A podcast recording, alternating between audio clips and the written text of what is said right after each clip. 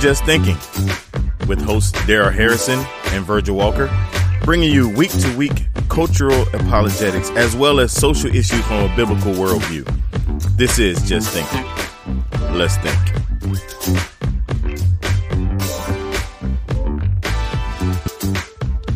Hey, we're back at you again. Another edition of, of Just Thinking podcast. I should, should have said of the Just Thinking podcast, man. Glad to be with you. I'm Virgil Walker.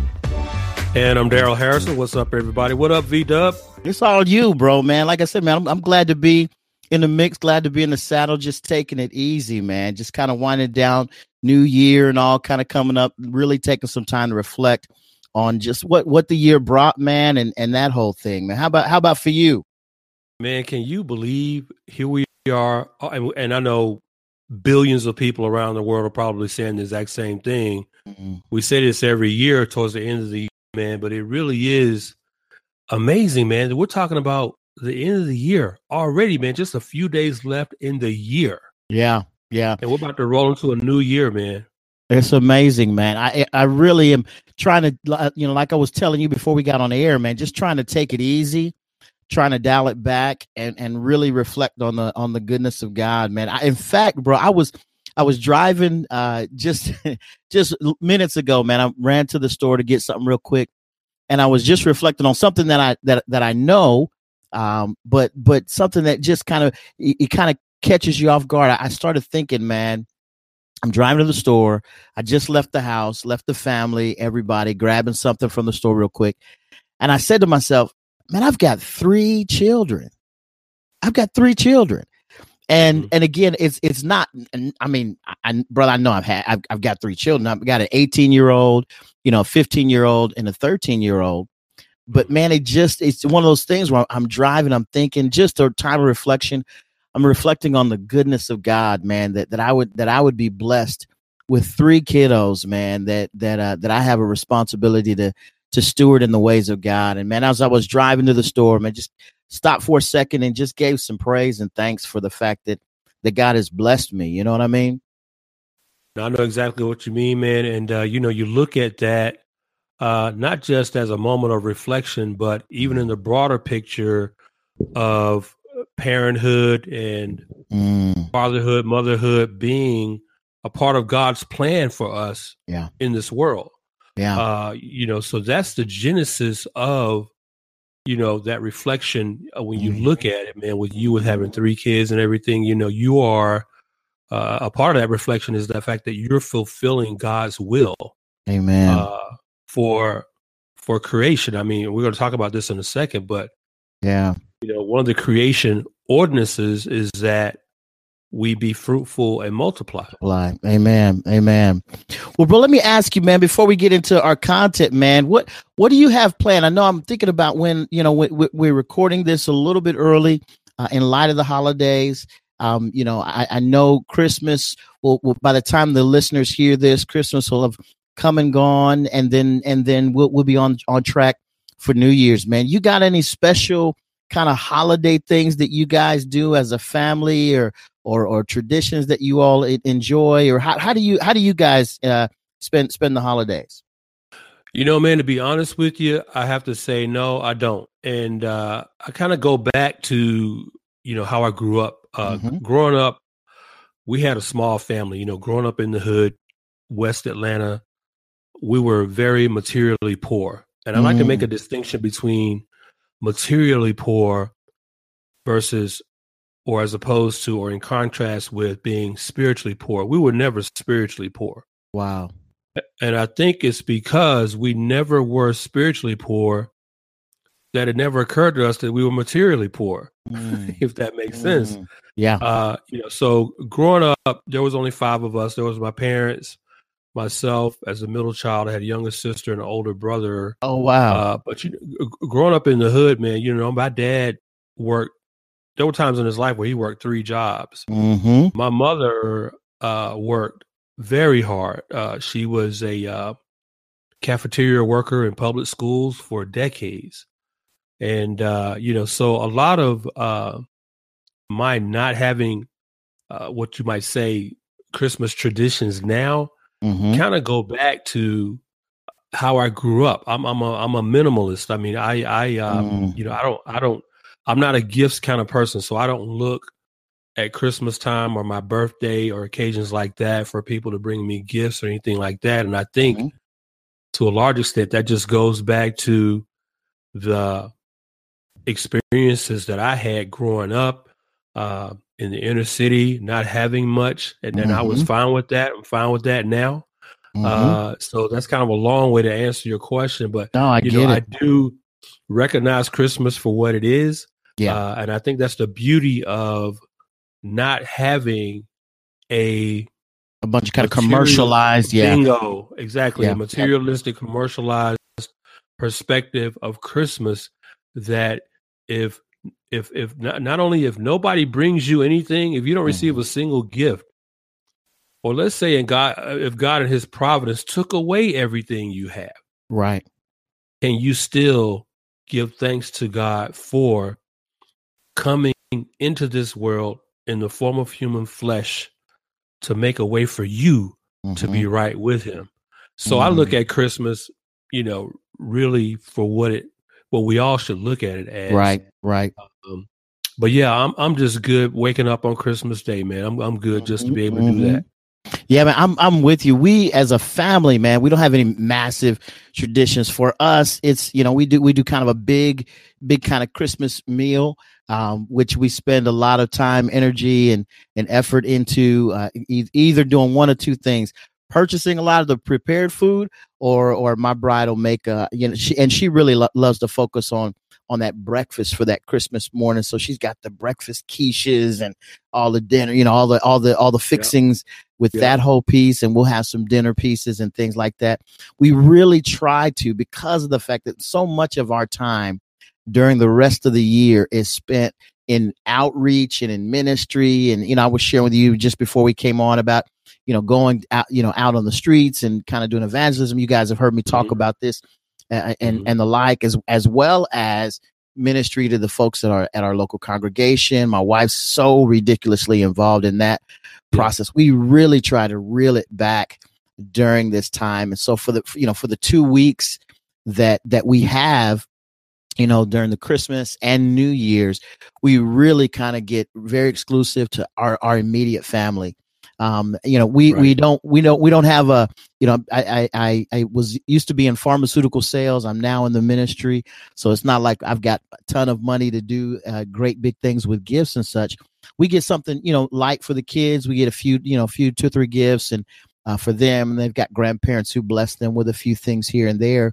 But we try, we try to keep that kind of like you said, to, to, to a minimalist uh, approach in, in recent years, just really kind of focusing on family, time together, you know, engaging each other in in conversation or reflection. And so on Christmas Day, I usually right. read the uh, the Christmas narrative, the, the the the birth narrative, Jesus's birth narrative, uh, and uh, we kind of talk through that, and then just talk about what we what we look forward to in the in the coming year, Lord willing. And so that that pretty much sums it up. It's not real. It's not real deep, not real big, but that's kind of how we spend it as a family, man. And so I just, yeah, that's I was a, just curious, a, man. Yeah, that's a great way to make memories, man. You know, yeah. and uh, you know, you're speaking about reading the uh, Christmas narrative out of Luke 2 mm-hmm. I um I posted something on my Facebook page, and I, I went ahead and tweeted it a, a, sort of a more concise version of this. But it just occurred to me, man, it'd be really cool because I know a lot of Christians have, as speaking of Christian Christmas traditions, a lot of Christians have as a tradition to, you know, sit around the table either at mm-hmm. breakfast or maybe sit around the, the living rooms after after presents have been open, maybe around the dinner table or whatnot, and read aloud the Christmas narrative out of yeah. Luke two. Yep. But it kind of occurred to me the other day. I said, "Hey, why don't why don't I just write a little something about suggesting something a little bit different, sort of put a little twist on that, mm. and instead of reading Luke two first, why don't you read aloud Genesis three? first. right, right, right. You already know the whole reason. Yeah, I know you go. you read Genesis three. Because or, let me back up a minute. My my rationale was this: we focus so much in, in reading the Luke two narrative. We focus so much on the fact that Jesus came. Mm-hmm. That we lose sight of the fact of why he came. Amen. Genesis 3 is a great way to bridge the 2 Mm-hmm. Genesis 3 opens the door to why we need a savior. Mm-hmm. Okay. Then, after you read Genesis 3, roll into Luke 2. Mm-hmm. Uh, but but uh, man, and, and I got so much positive feedback, man, responses for that on my Facebook page, my Twitter page. Uh, I was surprised that it went over so well. But yeah, so if you're listening to this podcast and you're one of those families, or, may, or maybe you're not, you want to maybe start a new Christ centered tradition around Christmas with Mhm. your family, especially as we're going to the new year. Definitely read Luke 2. That's pro- Yeah. probably the more popular of the uh, synoptic gospels as it relates to the Christmas story. But before reading Luke 2 or maybe Matthew 1, whichever you choose, Yep. um, go ahead and read out read aloud Genesis 3 Mhm. uh, because I think that's just a great way to build a solid, uh, a more solid uh, understanding of not, not just that Jesus came, but why he came. So right, right. thought we had a we had a man we had a great time I, probably one of the most edifying things that i did um this year coming into uh the holiday and i've i've shared with you i'm sure off uh, either maybe on on you know on our on our podcast or or offline was that i have a, a bible study that that i do on wednesday Yep. nights with some Yep. with some young adults Mhm. and um, man, we we started probably eight weeks, nine weeks prior, uh, and and and began walking through what I what I said is the Chris the, the Christmas narrative, starting in the Old Testament. And Mhm. uh, we, we did exactly what you suggested. Uh, we started in Genesis three, uh, and then I covered the twelve, you know, historical events uh, in Mhm. the life of Israel uh, as they were processing through, uh, you know, to, uh, to to the to Advent, you know, to to the Mhm, experience mhm. of of Messiah, the call of Abraham, the birth of Isaac. We did Joseph in Egypt, Exodus, Moses getting the law, you know, Mhm. Joshua conquering the land. We walked through the three kings. I mean, it was just an amazing, amazing time uh, with them as they began to, I think, for the first time, connect the dots that starting, as you said, in Genesis 3, Mhm. all of creation was Mhm. looking forward to the advent uh, the, all Right. all of all of human history points to the birth uh, life death burial and resurrection of jesus christ and, and all of history thereafter uh, looks back at it we all on this side look back at the cross and so uh, man it was pro- like i said probably one of the most edifying things that that that i've that i've done as far as as far as teaching and uh, I definitely will look forward almost yearly, man, to walking back through that with some group as as God as God you know providentially allows uh, for that to happen. Man, it was really re- so. I I I just want to echo everything you just said and just let folks know how edifying it is it, it- as you as you connect the dots uh, for folks as to why th- there's a reason why he came. Uh, and it was definitely, you know, as a rescue to humanity, uh, who are separated from God based upon Mhm. Our sin against the sovereign. And so, Mhm. um, definitely, definitely highly recommend that. Man, that's good stuff, bro. Yeah, man, I appreciate that, man. And uh, you know, it's it's amazing when you delve into the Word of God and really become a student of the Word and not just a Mhm. reader. Mm-hmm. You find Christ throughout the entire Bible, not just the New Testament. So, Yeah. you know, there's a fancy theological term for that, uh, where whereby the Bible is Christocentric and Mm-hmm. not just Christotelic. Uh, so, you know, most Christians, I would say, probably associate Christ with the New Testament mm-hmm. as opposed to the Old Testament. Uh, but no, Christ is throughout the entire Bible, not Absolutely. just the not just the New Testament. So, um, it maybe in the new year, folks put forth uh, uh, some time and effort because, listen, man, I've always said this: studying the Bible is work. Mm. It's work. I mean, it is. It is not. Um, it is not something whereby you can do uh, as a leisurely activity. Mm. Uh, it, it takes effort. It takes de- dedicated, disciplined Mhm. effort to study the Word of God to unpack those truths that lie underneath the words that are on that page. Mm. Uh, you know, you, you talk about the Bible study that you lead on Wednesday nights. yeah. I lead a I lead a Wednesday night study myself with the Mhm. men's group at my local church. We're going Oh, through wow. First Peter, and uh, it's an expo- expository study. Wow. And um, we spent uh, eleven weeks in chapter one alone. wow. wow. So, you know, I don't say that to boast or anything like, like that. What I'm saying is, is that that's the depth Mm, of the riches of the Word of God to be able to spend nearly three, four months mhm. in one chapter. Yeah. Uh, so, and I love doing that.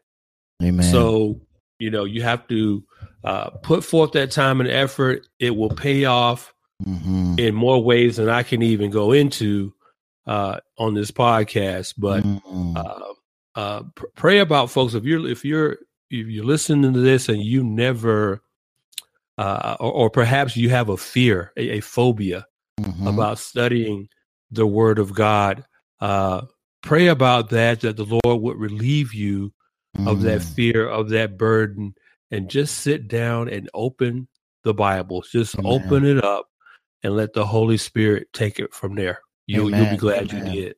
Amen. No doubt. As as as New Year gets ready to roll in, I know a lot of folks will be thinking about you know new reading plans for the year. Uh, you know, as far as because I've already got mine set up. I've invited a bunch of people to join me. I, I read every year. I read through uh, the entire you know Old and New Testament, um, and usually I do it chronologically.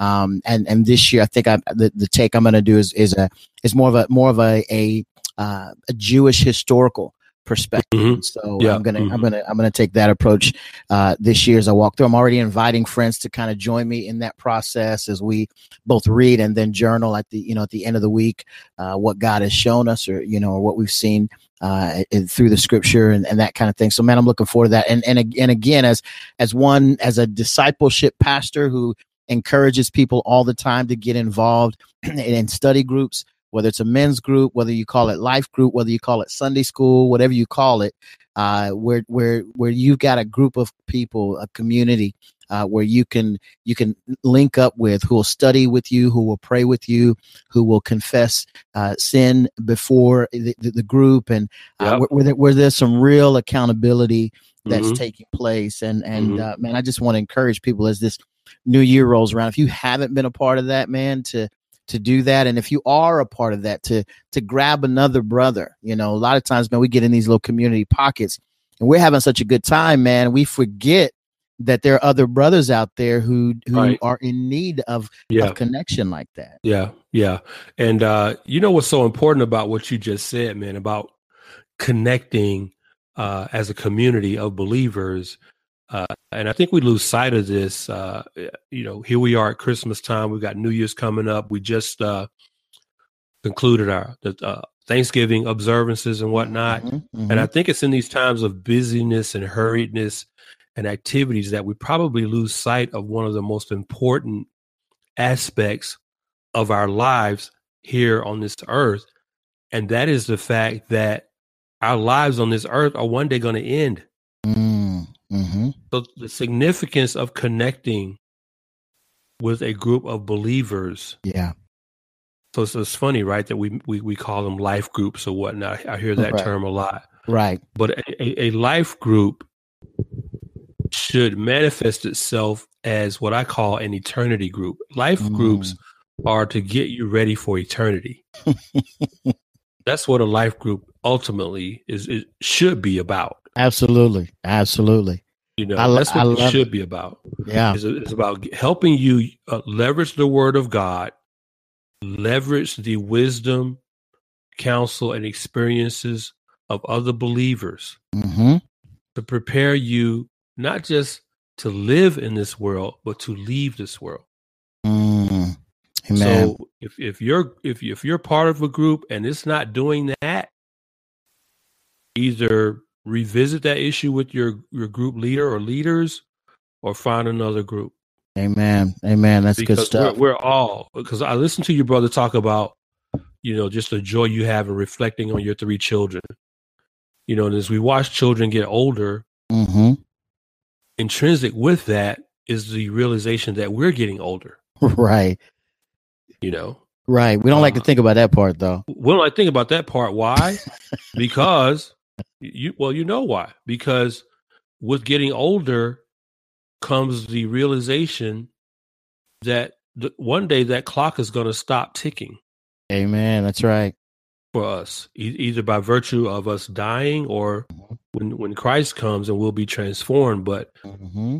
what we don't like to think about that because we know in, innately that death, as the saying goes, is the great equalizer. Mm-hmm. Uh, in in Ecclesiastes, Ecclesiastes talks about how uh, I'm paraphrasing here that death comes to the rich and the poor, mm-hmm. so that in that way they're all equal. Yeah, we're all equal, but we don't like to talk think about getting older. But that's a that's a reality, mm. and that's something that we need to be conscious of every day of our lives. Is the fact that at some point in time, uh, your life on this earth is going to end, and you're going to spend eternity somewhere. Yeah, you know, absolutely. So our life groups, our churches, our pulpits, our homes, mm. and, and, and but especially, man, as parents, we need to be preparing our children. I don't care how young, for the eventual reality of death. Mm. That's it, man. That's it. That's key. That's important. Well, brother, I'm excited about tonight, man. When you sent me uh the the link and I walked through the article, man, I thought, man, you know this is in my backyard. I know, and, man. That's uh, right up. That's right up. They're saying baseball, man. That's right down the middle. Yeah, you brother. that's right. That, that's a fastball right down the middle. Absolutely, absolutely. So I was I was really excited to to read through kind of what was happening there. Um, hey, Verge, Verge. Yes, sir. You mind if I interrupt one second, man? No, I go for it. Go for it. Before we, before we get before we get uh, started on the topic for yeah, tonight, yeah, yeah, yeah. I'm sure, man, you want to join me in um, speaking of reflections. I'm sure you'll like to join me here in a respectful reflection on the life of Dr. R.C. Oh Sproul. man, absolutely, uh, brother. There was a couple times when you were talking, I thought about it, and I thought, well, I'm gonna let him bring it up if he does, and and uh, but man, hey, how man, listen, how, how about that, man? What what are your thoughts there, bro? Man, R.C. Sproul, to me, I don't even know where to start with respect to the influence this man had mm. on my life. Wow, as a as a, and bringing me out of infants theological infancy mm. into theological maturity as it relates to who Jesus is. I still hurt in my heart that this man is gone. I mean, he probably, and this is not an exaggeration, I've never met Dr. Sproul in person. Mm-hmm, mm-hmm. But over the years, that man has has come to have a place in my life that's probably had, where he's had more influence on me and my spiritual growth mm. than anyone outside of my own biological father. Yeah. I mean, yeah. that's how much Dr. R.C. Sproul meant to me. Mm. So when news broke that he had passed, been almost two weeks now, it'll be two weeks this coming Thursday. Yeah. Man, I, am still, I'm still dealing with that. Yeah. Yeah. yeah. I, I, yeah, I'm still no longer here. I, I, rem- I remember when we when when you and I first kind of heard news kind of on the back channel through through our connections that that when he had um, gone to the hospital and kind of what that was looking like and I think even most people that were kind of behind the scenes you know our our our uh, executive producer Dwayne he you know it was it kind of thought hey no big deal uh, kind of go in, come out, you know, everything's everything's good, and and uh, kind of heard back channel wise that, that that he had gone in, and and again didn't let you know, not really thinking anything serious was about to take place. So like many, I was jaw dropped when I finally did hear uh, yeah. that, that he indeed passed, and and Man. like you uh brother he he has had a major influence on man, on oh, me uh, on on on on what I've come to understand on on my understanding of Reformed theology, um, and and the like. In fact, it, this is interesting, man. I had a, a friend of mine uh, who is uh, is is at my church, and he's a former former Catholic. and uh, and man, I was still, you know, while I was at our at you know at a Baptist church, um, and, and I and I I was done pretty much with prosperity preaching and all of that. Um, mm-hmm. I was I was really trying to find, you know, where where do I land? How do I where's what do I use as a proper lens, a proper hermeneutic for for scripture? And and he knew that I was kind of searching for that and looking for that and and really didn't didn't have uh hadn't landed on anything and and, and after coming out of charismania I was very leery, man. Of you, know what I'm talking about. oh I, yes. I was I was very leery of of adopting or holding to any any you know ideological position, theological thought process whatsoever. And uh, he gave me, his dear friend of mine, man, gave me a uh, R.C. Sproul's book. The first book that I encountered uh, was "What Is Reformed Theology." Yep. Mm-hmm. And uh, so I got I got a hold of that uh, read through that, man, I mean, I I got a hold of it, and it was such a it was taking again, and as I know you've read through it, taking very yep. deep ideas and putting them in such you know layman's terms. He took yep. he took the cookies off the off the high cookie shelf and brought it down to my level. Yep.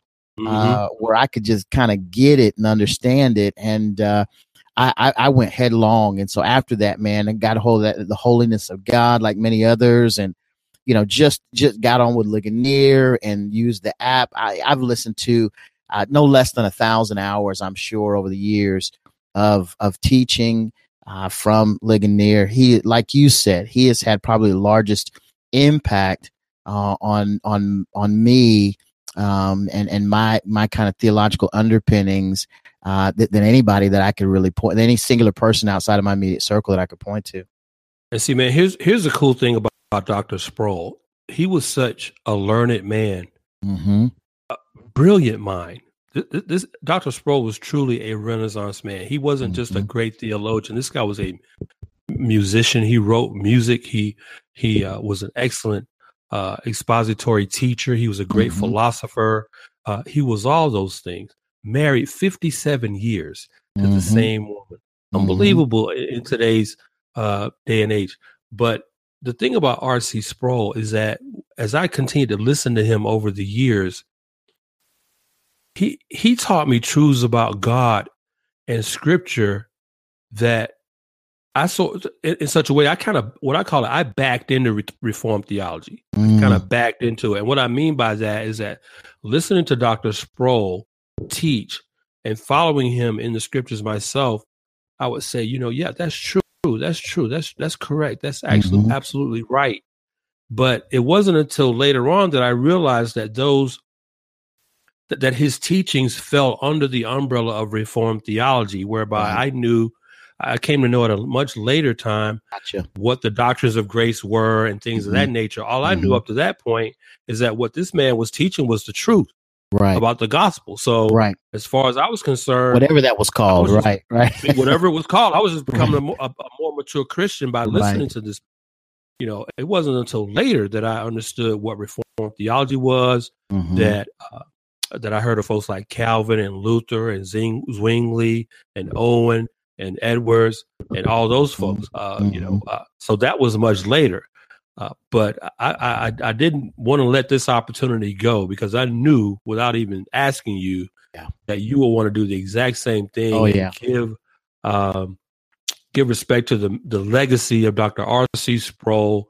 Mm. We continue to pray for his wife Vesta. Yeah, uh, their children, their grandchildren, their great grandchildren. To mm. to Chris Larson, to you, and the team there at Ligonier Ministries, all the teaching fellows there. Mm-hmm. Uh, we continue to grieve with you all, and we'll continue to be in prayer uh, for Ligonier going forward. Amen. Uh, but I, again, just want to say a couple of words uh, before we delve into the topic tonight. No, ab- absolutely, very very appropriate, man. I appreciate appreciate you taking the time and uh, and us us doing that. No doubt about it, man. To- topic wise, brother, like I said, you sent me uh, uh, just a just a hot ball here and uh, rather than me jumping off the deep end, since I am the wingman, what I thought to do, what I thought to do, man, is I, I, I know you know kind of where where I think and stand and sit and all of that with regard to this. I, am curious as for you, um, man, sitting in the driver's seat with this thing. What what sparked your interest? What caused you to to pull this one? What what you know? What was it maybe about the article or about the topic that that really drew uh, your attention? Yeah, man, it was really the topic itself. And before I sort of uh, go into a more detailed response to your question, another shout out I want to give tonight is to my good friend Nicole Menzie. Uh, mm. Nicole is the founder of Faithfully Magazine. Very mm. sharp young African American woman who I connected with on Twitter oh, uh, wow. some time ago. So the the article that we're going to talk about was uh, published on faithfullymagazine.com.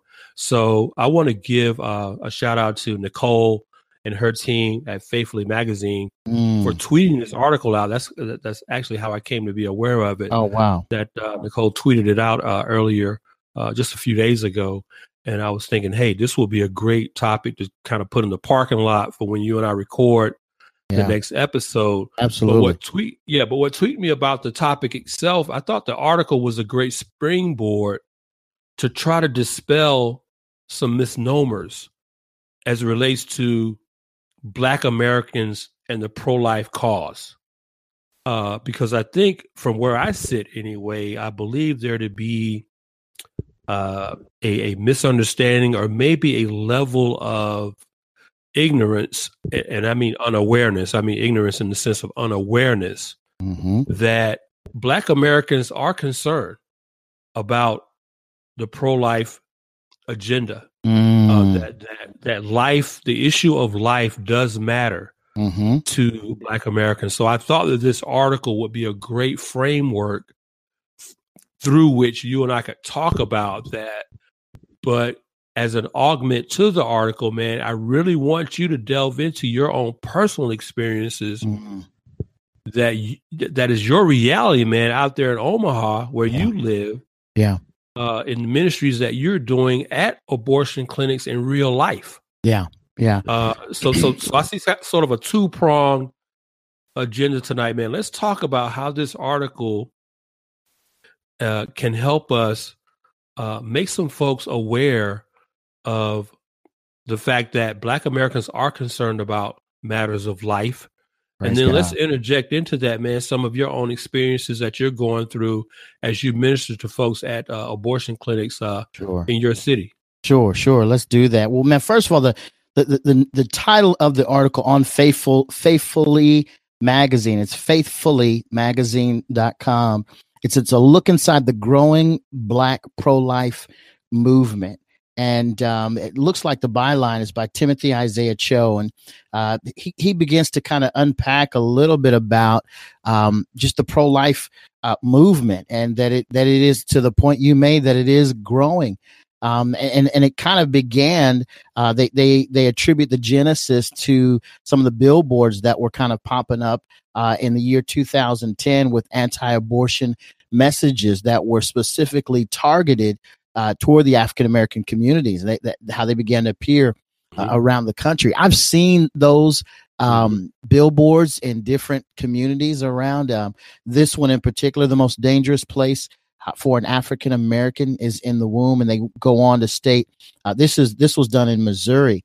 Uh, that that uh, 37% of uh, Missouri's abortions uh, are performed by African Americans, mm-hmm. who comprise 12% of the population. And mm-hmm statistically speaking, that's pretty common uh, almost in every state. We we comprise about twelve uh, percent of the population nationally, and and nationally speaking, about thirty two to thirty three percent of all abortions. Uh, you, you that, know what you know what's interesting there though, Verge. As, what's that? As you, as you cite those statistics and yeah. those numbers.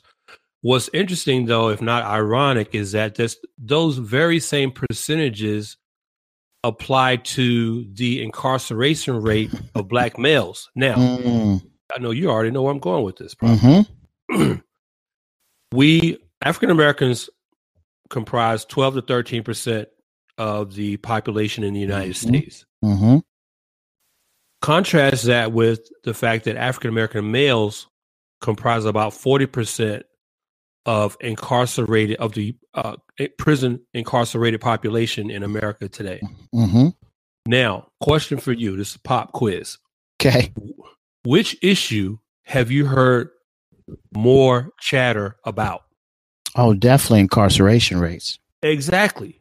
Yeah. You, you've heard you've heard more arguments that we have to do something to change or make right the justice system in America so that not so many African Americans are being put in prison, taken away from their families, uh, unable to continue their education or whatever the case may be. You, there's been much more of an argument towards re, uh, reforming the justice system in America than there has been reducing black abortions when the percentages are exactly the same. Now, how do you explain that? Absolutely. That's the I, question I have. How do you explain yeah, I, I, I don't know.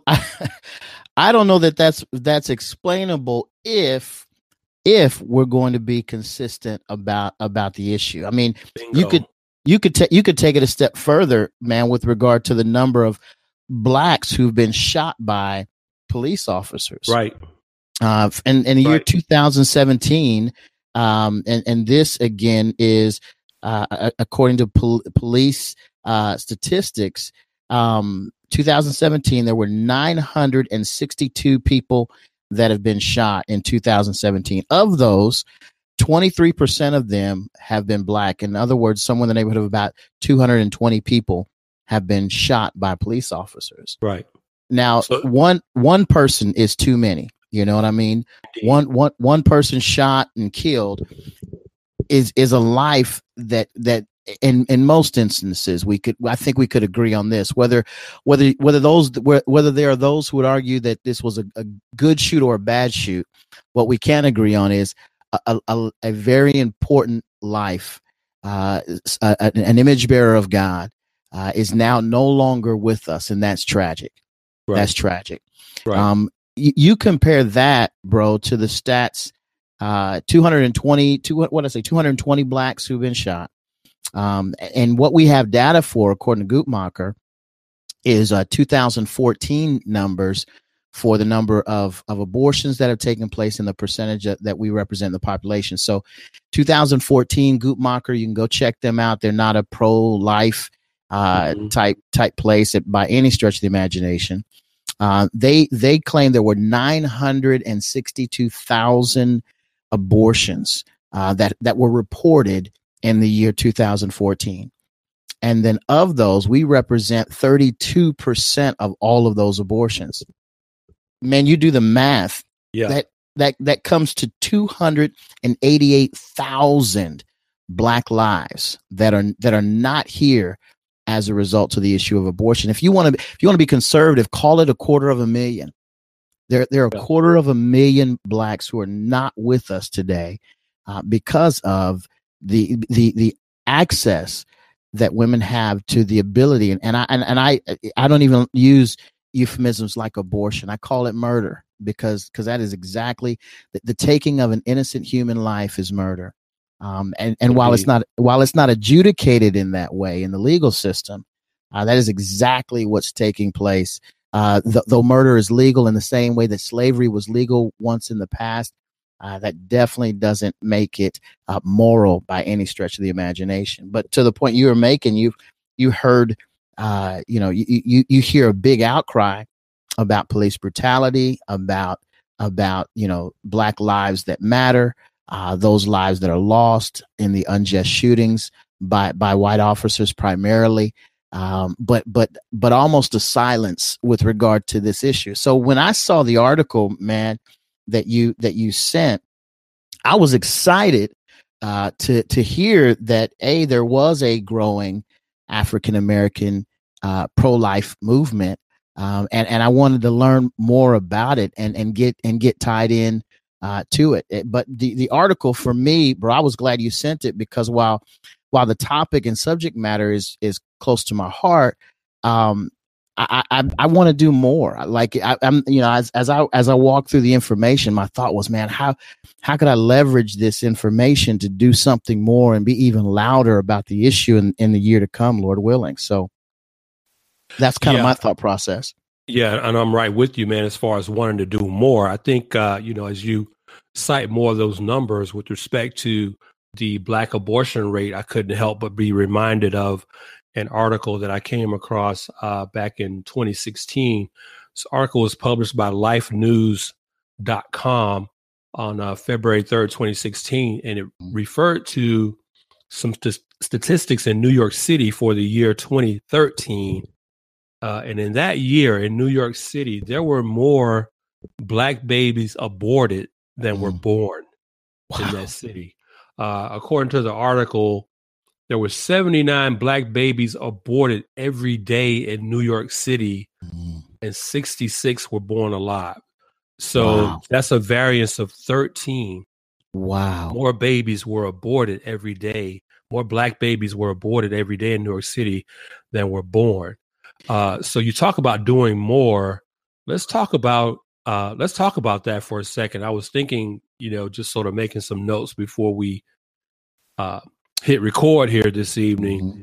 That uh, I think the church um, has to reclaim mm-hmm. the issue of life as a theological and not a political issue. I think life has on, become man. come on, man, such a political football that it's being mm-hmm. couched exclusively as a political issue. And I think the church has some responsibility in that regard that in that we have lost sight of the fact that life by definition goes back to the creation ordinance in Genesis in the book of Genesis, I believe chapter 2. Yes.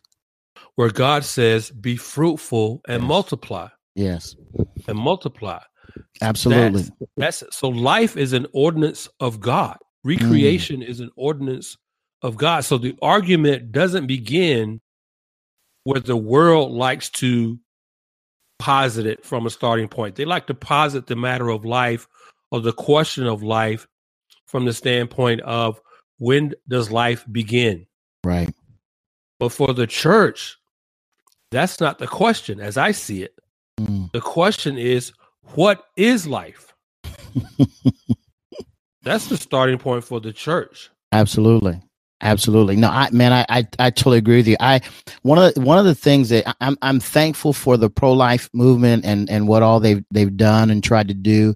I do have a tendency. Uh, I've been a part of uh, and, and, the abolitionist movement. I've been a part of uh, pro life, and and what I've tried to do, man, is really kind of uh, detangle myself, so to speak, from any of those isms, uh, any of those labels, and really go back theologically to the issue, uh, and be and and and to really own more of a biblicist uh, position, you know, a mm-hmm, biblical right. position, and just say, you know what, hey, this is human life. Human life created in God's image is is deserving of distinct value, dignity, and worth. Uh, we cannot play God uh, and and and decide when life A begins or when to terminate that life. We, we are sitting in the seat of the of, of the divine when we do that, and and that has uh, dramatic consequences and repercussions. Furthermore, what what I think is important, I know that a lot of and and I as I as I walk through the the article and and even the video from from Frontline, a lot of what they're trying to do, and I'm not against I'm not against the the the movement in this way. Uh, a lot of what they try to do is they try to fight with legislation, you know, and and, right. they, and their their aim is is like you said, it's a political aim, and and I you know I'm I'm glad for those folks who who feel that they that they need to do that and who are dependent upon uh, legislatures who for over 40 years have been able to uh, effectively make a, a, statement about life and then have folks rally around that to vote them in the office all the while they do absolutely nothing to really see any major changes uh, in the issue of abortion. For me bro this is a gospel issue. Absolutely it is. And and if we don't if we don't bring the gospel into conflict with the issue of abortion, man, we are beating our heads against the 40 year wall that has been happening, 40 plus year wall that has been happening since Roe v. Wade. I mean, folks are thinking that they can, a politician like a Trump or you name anybody, I don't want to simply put put him out there. But you, you name any politician who's got up and said I'm pro life, and, and, yet once they get into office, have done absolutely nothing yeah. uh, whatsoever to to to abort abortion to end to end abortion. And uh, but, I, I but is it, isn't that the same way we're approaching a lot of the social justice issues as well? Yes. Though we're trying to uh, take legislative approaches to Mhm. what ultimately is going to require heart change. absolutely And if the gospel teaches us nothing else, it teaches that laws don't change hearts. absolutely Uh, you know, I like to use the analogy of you're in a car and you you come to a stop sign, you see a stop sign ahead. now, you have two choices to make. You can either stop at the stop sign in Mhm. in recognition of the authority that that sign represents or you can ignore the intrinsic authority that that stop sign represents and run through it. mm-hmm. Now, why do we stop at stop signs? Do we? It's not the sign itself that that causes us to stop the car, to hit the brakes and stop the car. It's not the sign itself. It's what could happen if you don't put the brakes on right and stop the car, right right? Mhm. So my point there is that the stop sign has legal weight to it. hmm symbolically, okay? It has symbolically legal authority and and and potentially punitive authority behind it. mm But it's not the stop sign that makes you stop the car. Even though that that's a reality, even though you know uh symbolically what the stop sign represents, you still could make the choice to run through that stop sign. hmm hmm So my point is this: that what the law says about the stop sign doesn't guarantee I'm going to stop at the stop sign. right Something within me has to consent mm and subject myself to and submit to the authority that that stop sign represents. yeah Something absolutely. within me has to go there. You see what I'm saying, Verge? absolutely So absolutely it's, it's not the law that does anything. Something else that's intris- extrinsic to the law hmm has to come into play where my mind is changed, where my heart is changed to where I acknowledge what that stop sign represents, and I mm-hmm. s- as eh, consequently I stop my car. absolutely absolutely So, but but but where you're going, man, you make an excellent point. We try to remedy these issues like abortion, social injustice, injustices through legislative means.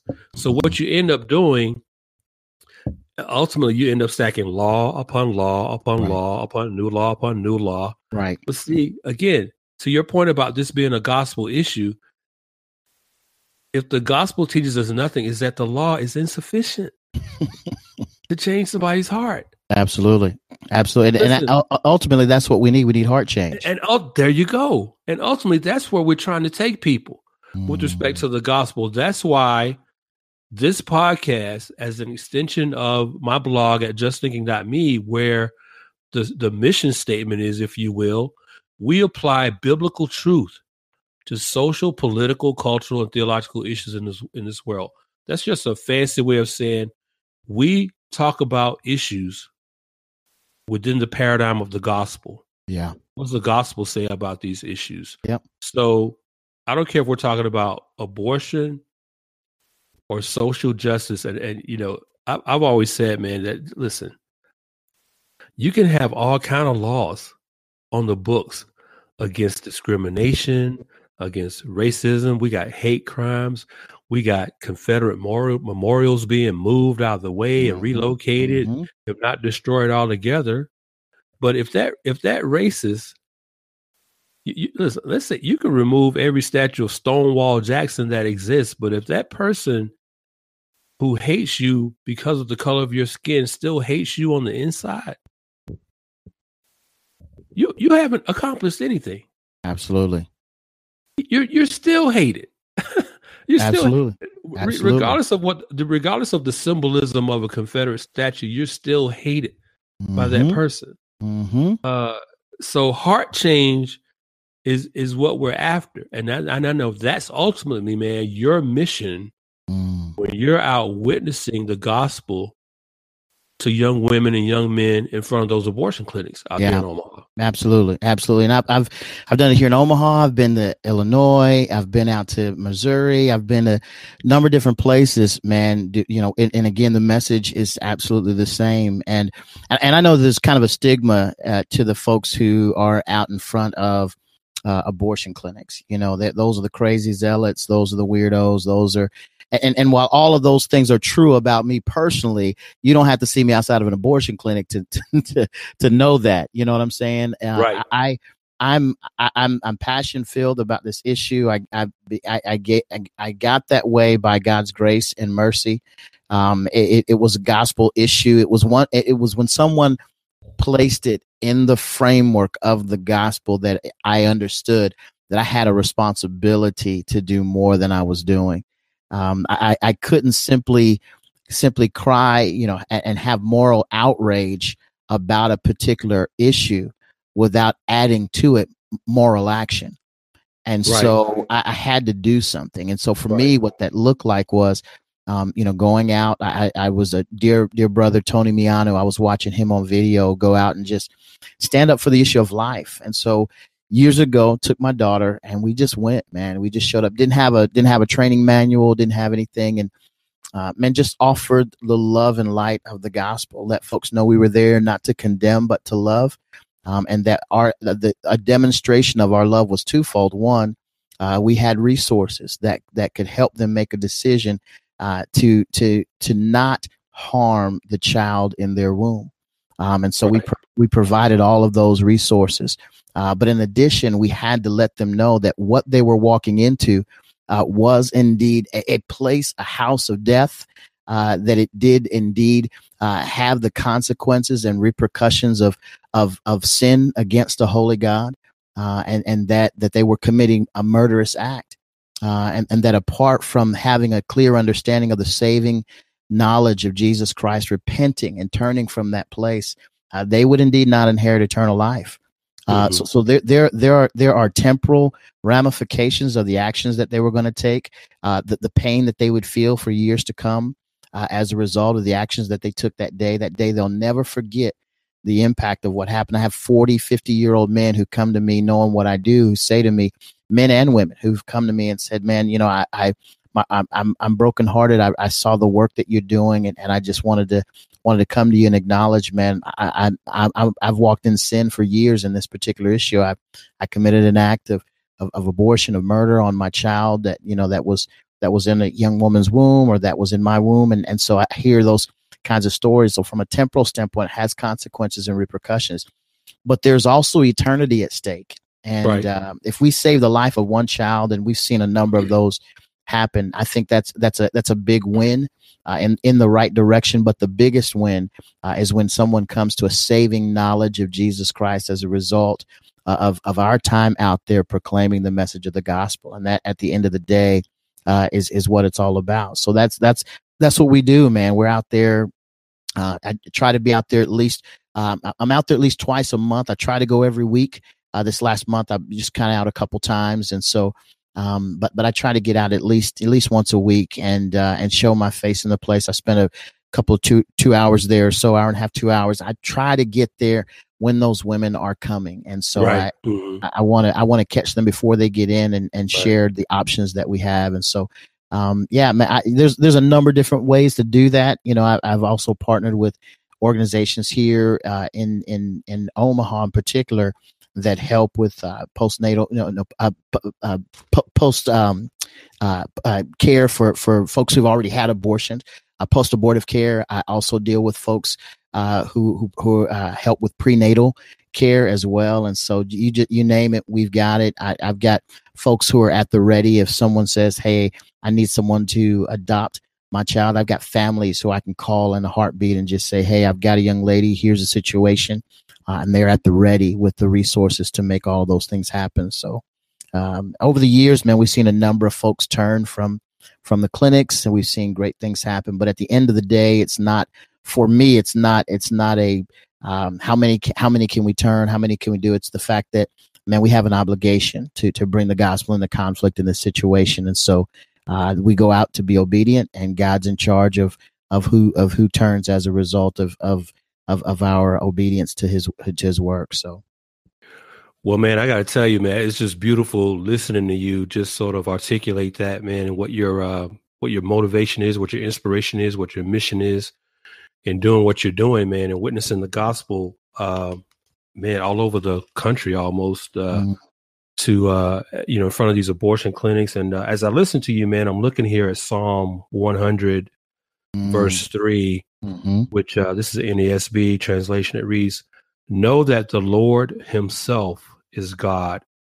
It is He who has made us, and not we ourselves." Amen. Amen. And uh, you know, I think I, I, I, cite that that verse because you know you, as you as you hear probably incessantly, man, over the course of a week, you know there have been uh, those on the other side of this issue, the pro-abortion camp, who will say, "Well, it's it's a woman's body, so it's a woman's mm-hmm. choice." Mm-hmm. Uh, you know, and I go back to a comment I made earlier that the question for the church is not when does life begin. The question is, what is life? Right. So a God who in Genesis 128 commanded Adam and Eve to be fruitful and multiply the God who gave that command, obviously in his omniscience, is aware of who is going to be the progenitors from that mm-hmm, union, mm-hmm. even up to the moment that you and I are talking here today. Yeah. So it is God Himself who defines life. What did He tell Jeremiah? He said, "Before you were formed in your mother's womb." yeah, I knew before. You. Yeah, before yeah. I knew you. Mm-hmm. Okay, before you were formed in your mother's womb. Okay, I knew you. Mm. So, biblically speaking, life is preconception.